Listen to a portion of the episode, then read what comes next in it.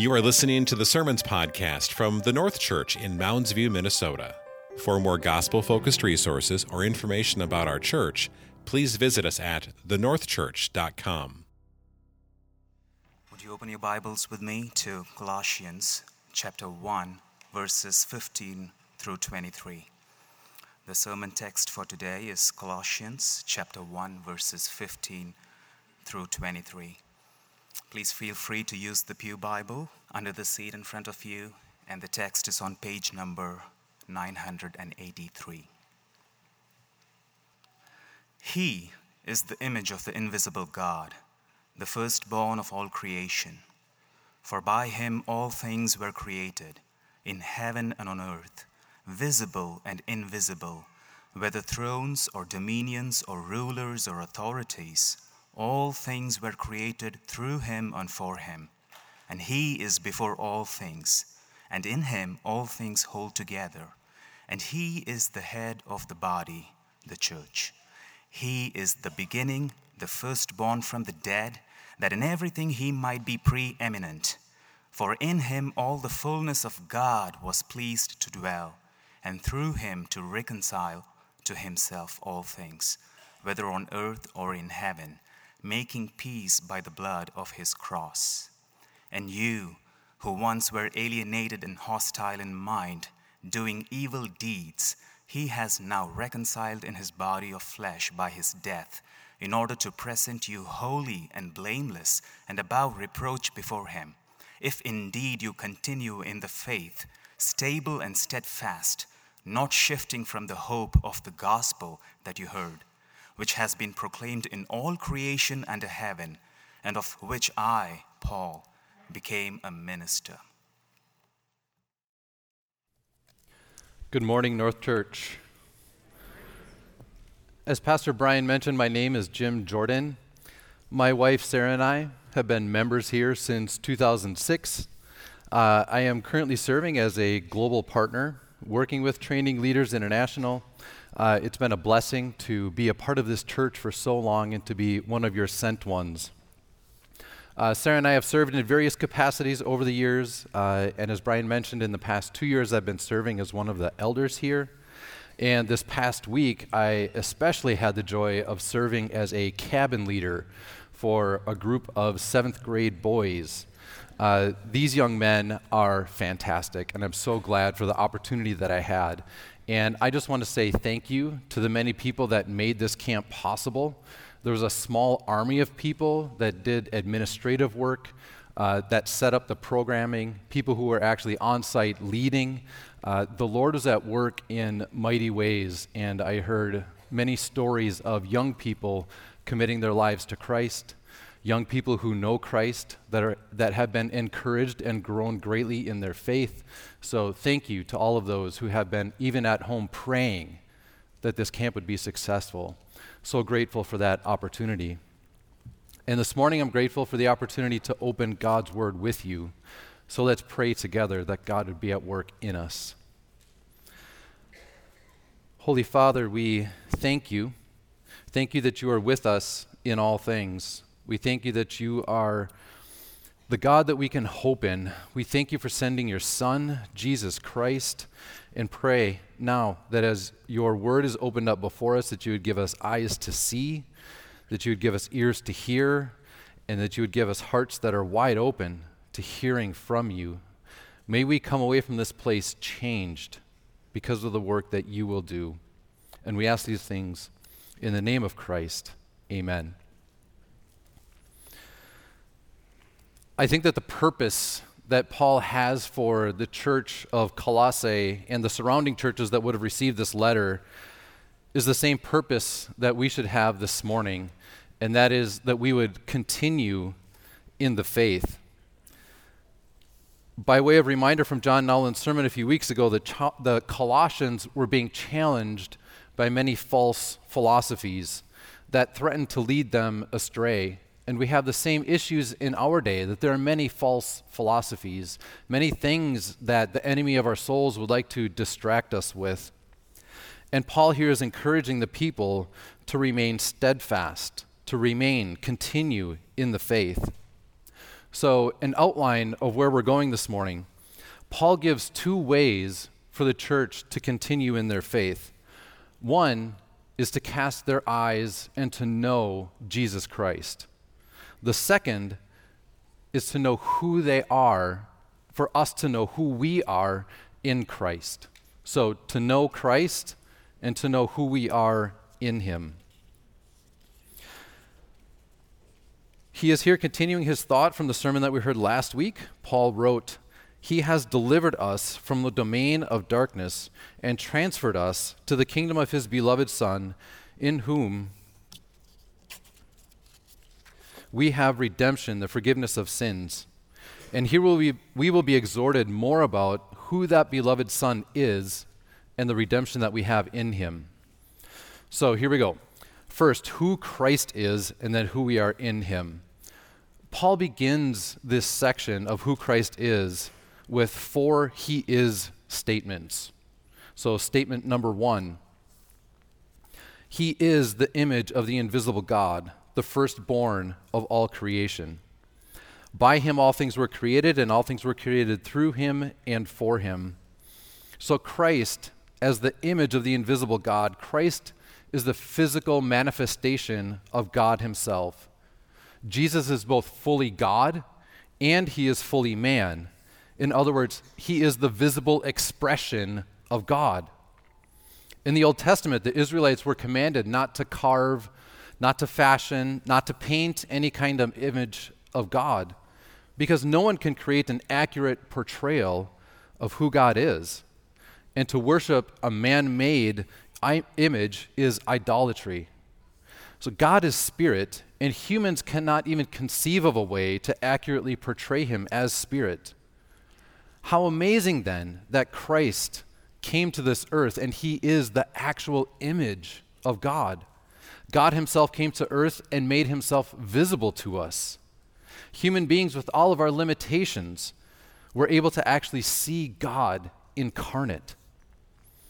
As we just read, Hebrews 1 3, He is the radiance of the glory of God and the exact imprint of His nature, and He upholds the universe by the power, by the word of His power.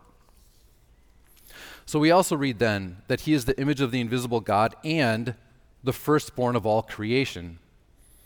So, what does it mean that He is the firstborn of all creation? Well, it might be helpful to first think about what it does not mean what this does not mean is that there was a time when Christ did not exist and he was born. This is a classic heresy made popular by Arius, a preacher from Alexandria, Egypt in the late 200s and early 300s. The first council of Nicaea declared Arius's view heretical, and the church has upheld that position ever since. These statements by Paul speak directly against philosophies that say that there was a time when Jesus did not exist. Jehovah's Witnesses would be an example of a modern expression of this belief that there was a time when Jesus did not exist. So that's what firstborn does not mean. Well, what then does it mean? Well, firstborn here functions in a way that's similar to the way that we find it in Psalm 89. So, speaking of David, the Lord says, And I will make him the firstborn, the highest of the kings of the earth. David is obviously not the first king that ever walked the earth. He's not even the first king of Israel. However, David was given the rights and privileges of the firstborn. So that's the way that this is functioning. The, the idea of firstborn here, uh, Christ is being described in this passage as having prominence, preeminence over all of creation. Firstborn is used to describe first in priority, as opposed to literal birth in seven of the eight times that this word shows up in the New Testament. Here are just two examples. Hebrews 1 6. And again, when he brings the firstborn into the world, he says, Let all God's angels wor- worship him. So Jesus was not the first person born in the world, but he is the firstborn in terms of being preeminent, of having the highest priority. Or Revelation 1 5. And from Jesus Christ, the faithful witness, the firstborn of the dead and the ruler of the kings on earth, Jesus is not the first person that even rose from the dead, not chronologically, but yet he is the one that has supremacy. He is the one that has priority. So Christ as the firstborn of all creation could also be stated the firstborn over all creation, as it reads in the NIV and the Net Bibles. The idea is that he has first priority, he has the rights and the privileges of a firstborn. So we go on and we see that Jesus is the creator. For by him all things were created in heaven and on earth, visible and invisible. Whether thrones or dominions or rulers or authorities, all things were created through him and for him. So the understanding of Christ as preeminent or having the highest priority over creation is further explained by Paul as he describes Christ as the creator of all things. By him, all things were created. This is similar language to what we read in John chapter 1 verse 3. Through him all things were made. Without him nothing was made that has been made. And that's true whether it's in heaven or on earth, visible or invisible. So these words are here in a chiastic structure with the words heaven and earth and visible and invisible. And the effect here is that we see Christ as the one who has created everything that we see, and he's created everything that we don't see. He's created the visible world and all that we can observe with our eyes, with our ears, with our skin, with our touch. And he has also created the invisible realities that exist in the heavenly realms. Those heavenly realms have been created by Christ, and he rules and reigns over them. Nothing exists that he did not create, whether we see it or not. Christ is preeminent in heaven and on earth. Paul goes on and says, whether thrones or dominions or rulers or authorities. So Christ has created every structure of power both what we see here on earth and what we cannot see in the heavenly realms.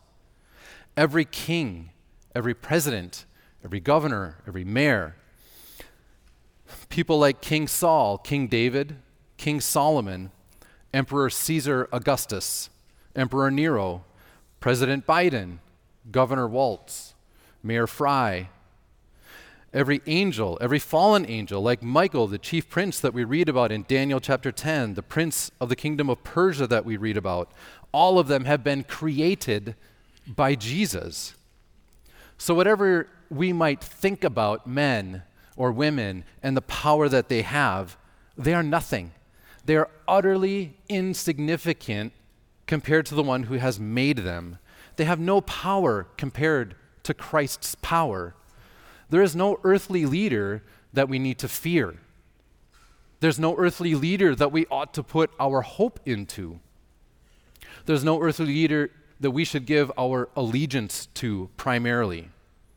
We do not need to live in fear of what President Putin or what President Xi might do on the world stage. We do not need to live in fear of the freedoms that some people might think President Biden is going to take away. We don't need to live in fear of what some might fear in terms of the polarization that could come from President Trump's second term. All of these leaders are under Christ's control. We need not fear them. We also ought not to put our hope in them. President Biden is not the one that is going to fix all things for us and make all things right. Trump is not the one that is going to make all things right for us. Yes, we live in a country where we do have political freedoms and we ought to exercise those freedoms, but our hope cannot be put there. They have no power compared to the power of the one who has created them. There are also no heavenly leaders that we need to fear. Even Satan himself, the enemy of our souls, is under the rule and reign of Jesus Christ. He created every being that exists, and they are powerless against him. So we ought to fear Christ and Christ alone. We ought to have our hope in Christ and Christ alone. Nobody here on earth, nobody in the heavenly realms can compare to him. Christ is preeminent. Paul goes on and says more about Christ. Uh, he's gathering strength here as he goes on. He says that Christ, about Christ, that he is before all things, and in him all things hold together. So, this is the second of the four He is statements. He is before all things, and this describes both time and priority. Christ existed before anything else in this universe came into being. In the ancient world, and even logically, this gives him the priority of position as well. Nothing is before him, nothing can come before him. Nothing has a higher priority than Christ. And in him, all things hold together. So, Christ, he is the creator, the one who has made all things. And this was not just a one time event. Creation was not just something that happened at the beginning. Creation is something that Christ is doing even now, in the sense that he continually is at work. These statements speak directly against the deistic philosophy which says that God created the universe and then is just letting it do its thing. As like a watchmaker who creates a watch, winds it up and then sets it down and just lets it unwind itself, watching. That's not how it works. That is not what Jesus has done. Jesus holds all things together.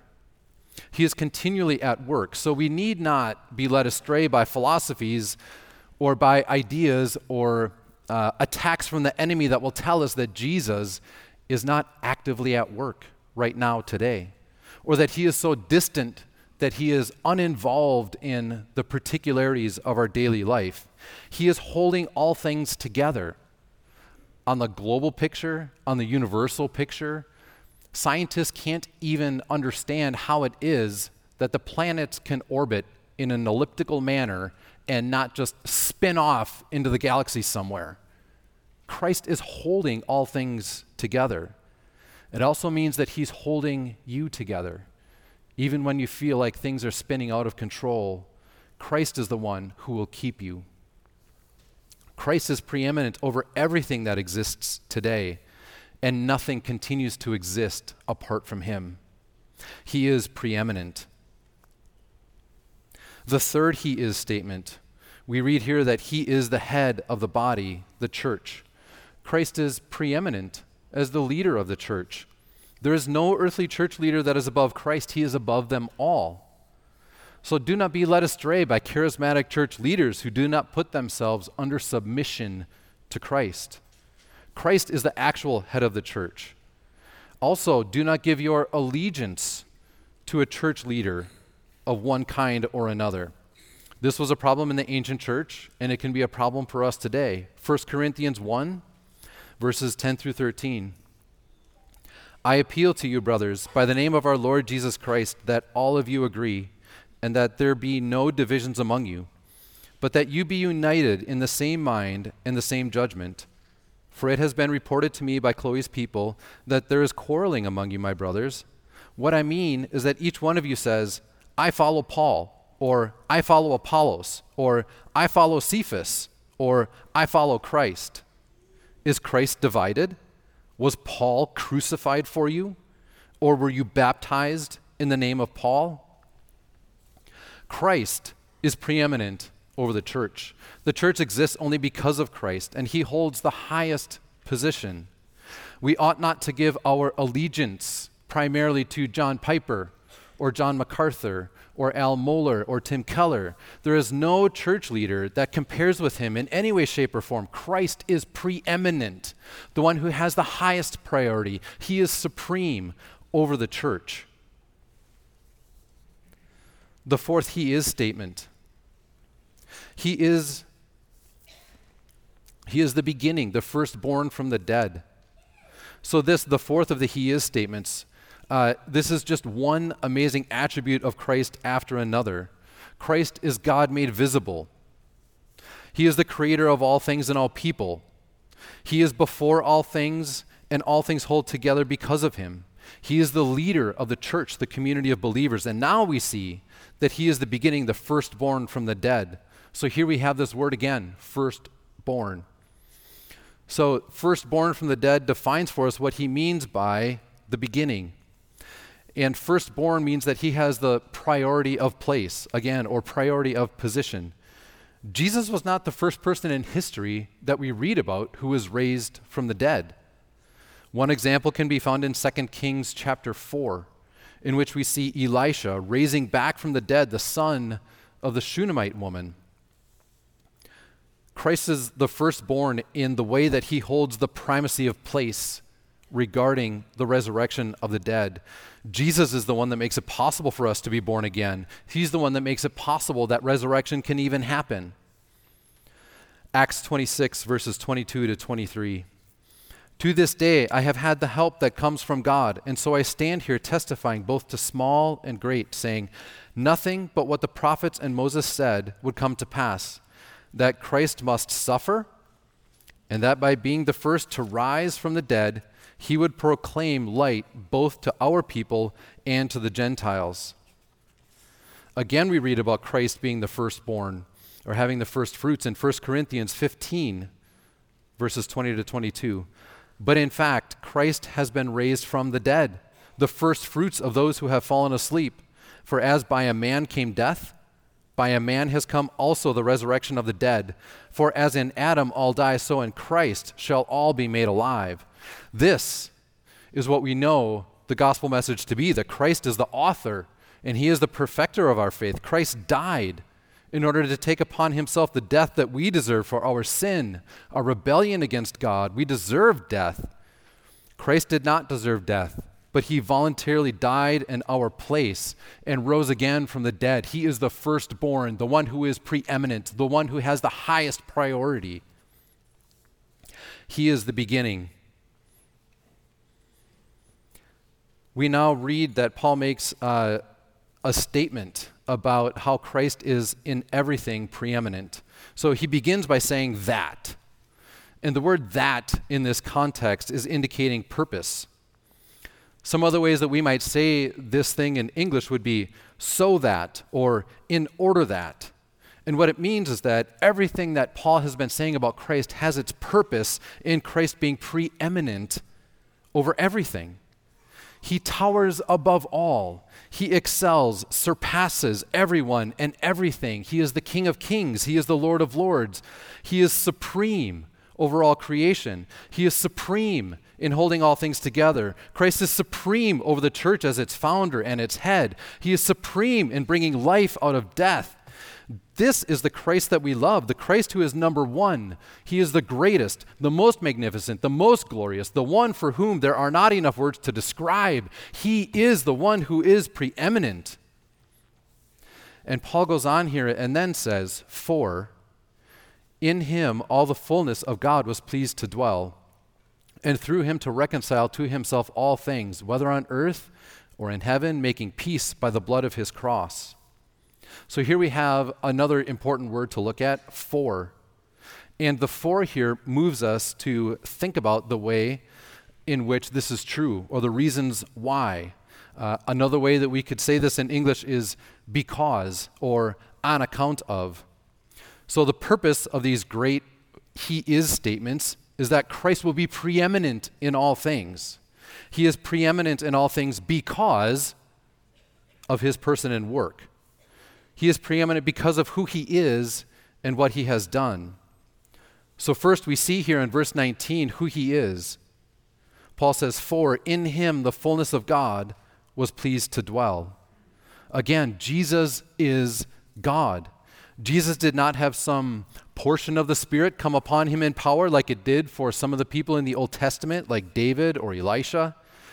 In Christ is the fullness, the completeness, the entirety of God Jesus is God. He is preeminent because he is God.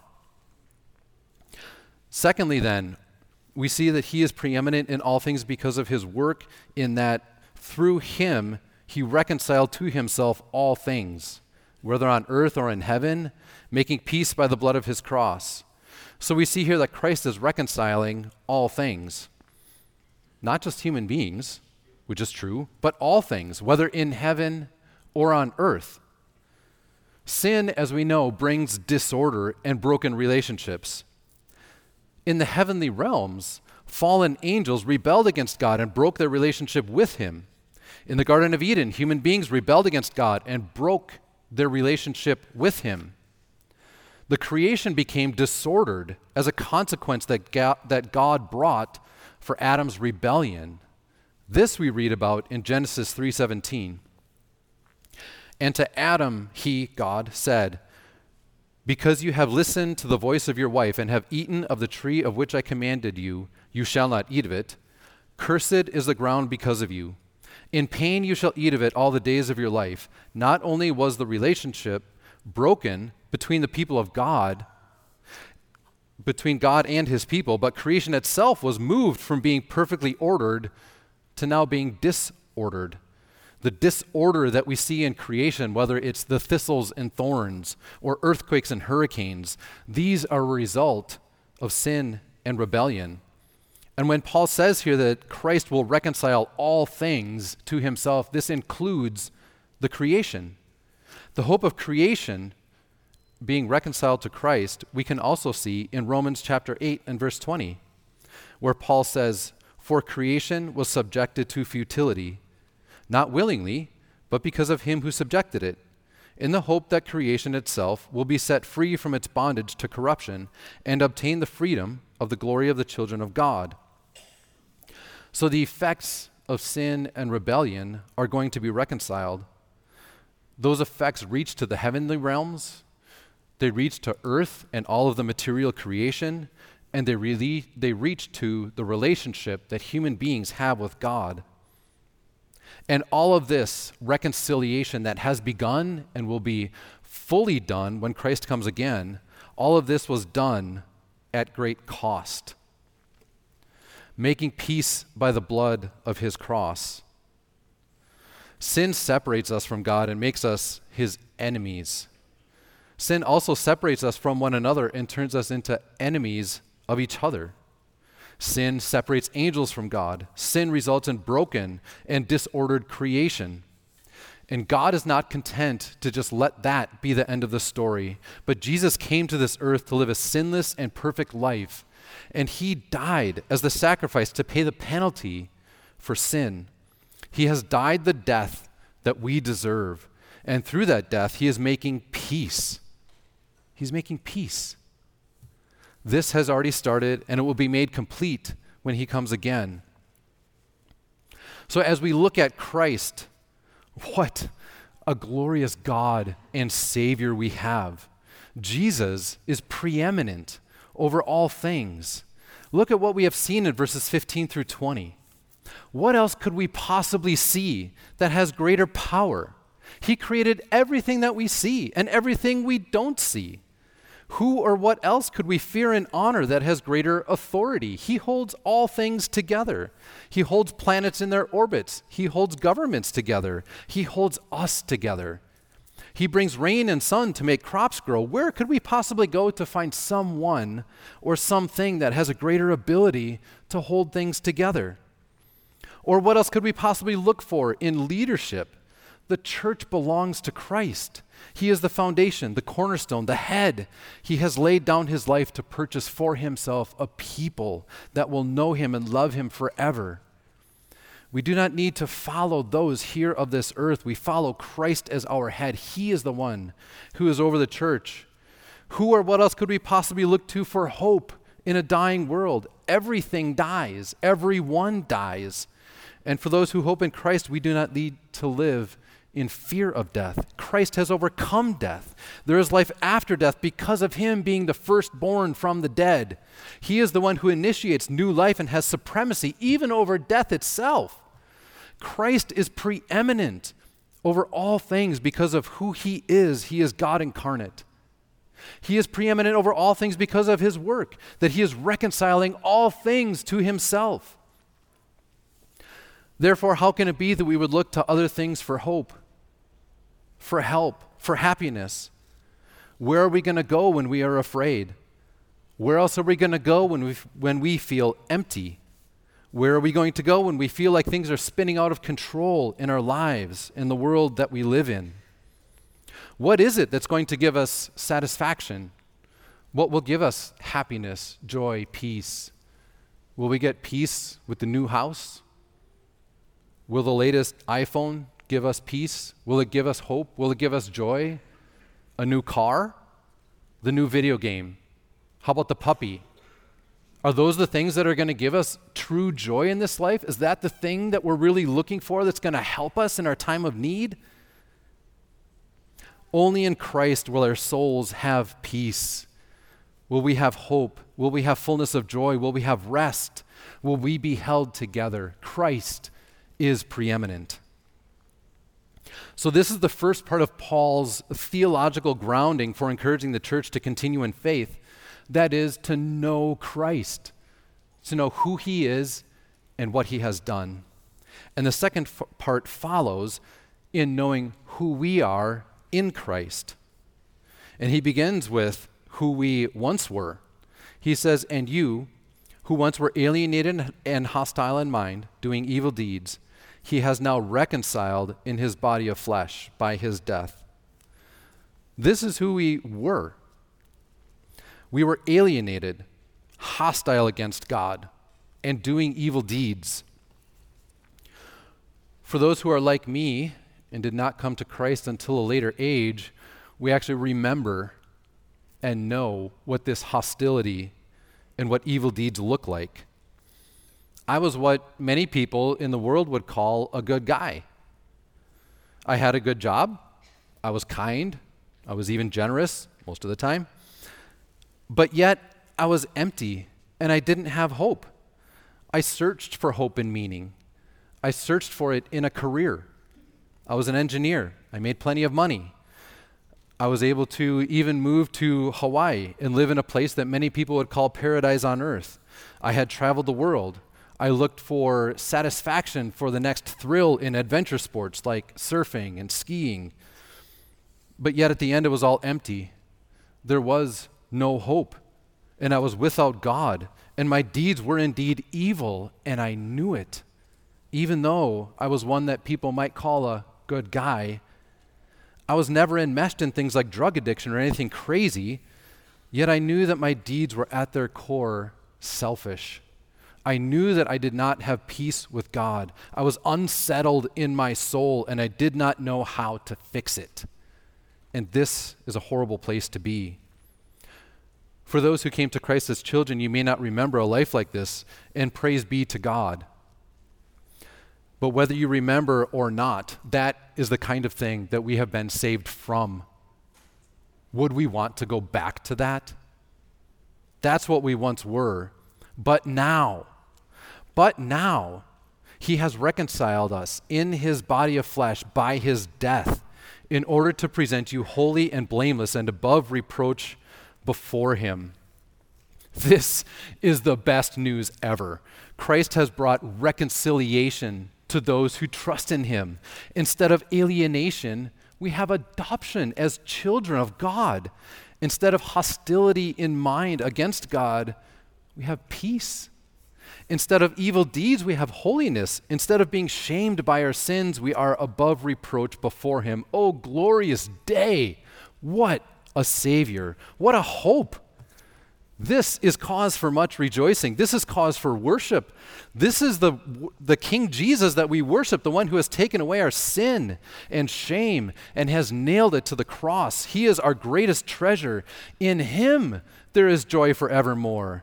May we revel in that goodness, that love, that mercy of Jesus who has taken away the punishment that we deserve and instead gives us the life we have not earned.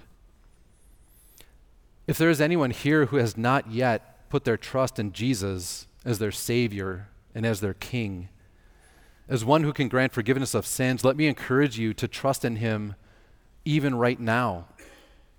Here is one way that you could pray to receive the reconciliation that only Jesus can bring. King Jesus, I have sinned against you. My rebellion against you has caused you and my fellow man to be hurt and grieved. Please forgive me. I repent. I turn away from my life of sin, and with your help, I will live a life of loving you above all things. So, for those of us who are trusting in Christ, we read the encouragement in verse 23 if indeed you continue in the faith, stable and steadfast, not shifting from the hope of the gospel that you heard, which has been proclaimed in all creation under heaven, and of which I, Paul, became a minister. So, Paul, uh, well, let us even just read this passage together a bit because that word if can be a little confusing. So we read, And you who once were alienated and hostile in mind, doing evil deeds, he has now reconciled in his body of flesh by his death, in order to present you holy and blameless and above reproach before him, if indeed you continue in the faith, stable and steadfast, not shifting from the hope of the gospel that you heard. So that phrase, if indeed you continue in the faith, it can be one that is a bit confusing it, it is connected logically to what comes before it, namely, the reality, the present fact that Christ has reconciled the believers in order to present them holy and blameless and above reproach. It might seem at first blush that this implies that there might be a doubt about that, that there might be a doubt about the actuality, the realness of that reconciliation to Christ. And maybe it's even dependent on our own initiative in continuing in the faith, as if something that we are going to do might cause that to not be true in the future. So I just want to encourage you to know that the word if here does not bring with it the idea that the outcome of the believer's reconciliation in Christ is in question or is in doubt. The first part of the verse states this as a present reality. It's something that ha- already has been done, it is complete. For those who are truly in Christ, this passage is not a reason to worry about their ability to secure their own salvation throughout the rest of their lives by their own efforts. John 10 is one place where this is made abundantly clear in Scripture. Verses 27 through 30 reads like this Jesus says, my sheep hear my voice, and I know them, and they follow me. I give them eternal life, and they will never perish, and no one will snatch them out of my hand. My Father, who has given them to me, is greater than all, and no one is able to snatch them out of the Father's hand. I and the Father are one. If you belong to Christ, you do not need to fret that you might one day lose your salvation. You are not the one that holds your salvation, Christ is holding you.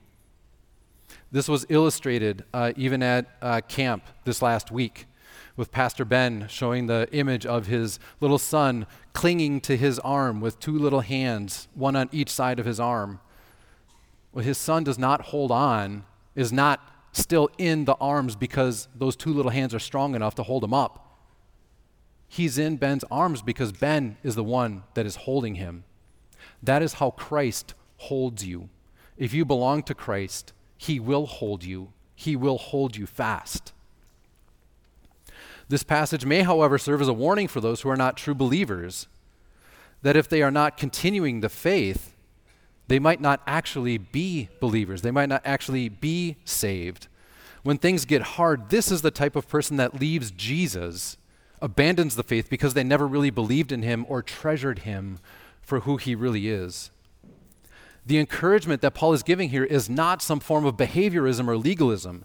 He is not saying that they need to look spotless and perfect right now here on earth. He's encouraging them to maintain their faith in Jesus as their Savior. He's encouraging them that they would not put their trust in a counterfeit gospel, the false gospel of hoping in a political leader or getting satisfaction in this life through extreme sports or through possessions. The word if here makes a logical connection between the thoughts that Paul is describing.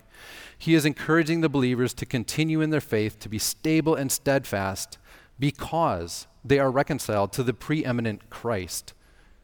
He wants them to live in the reality that there is no one greater or worthy of worship.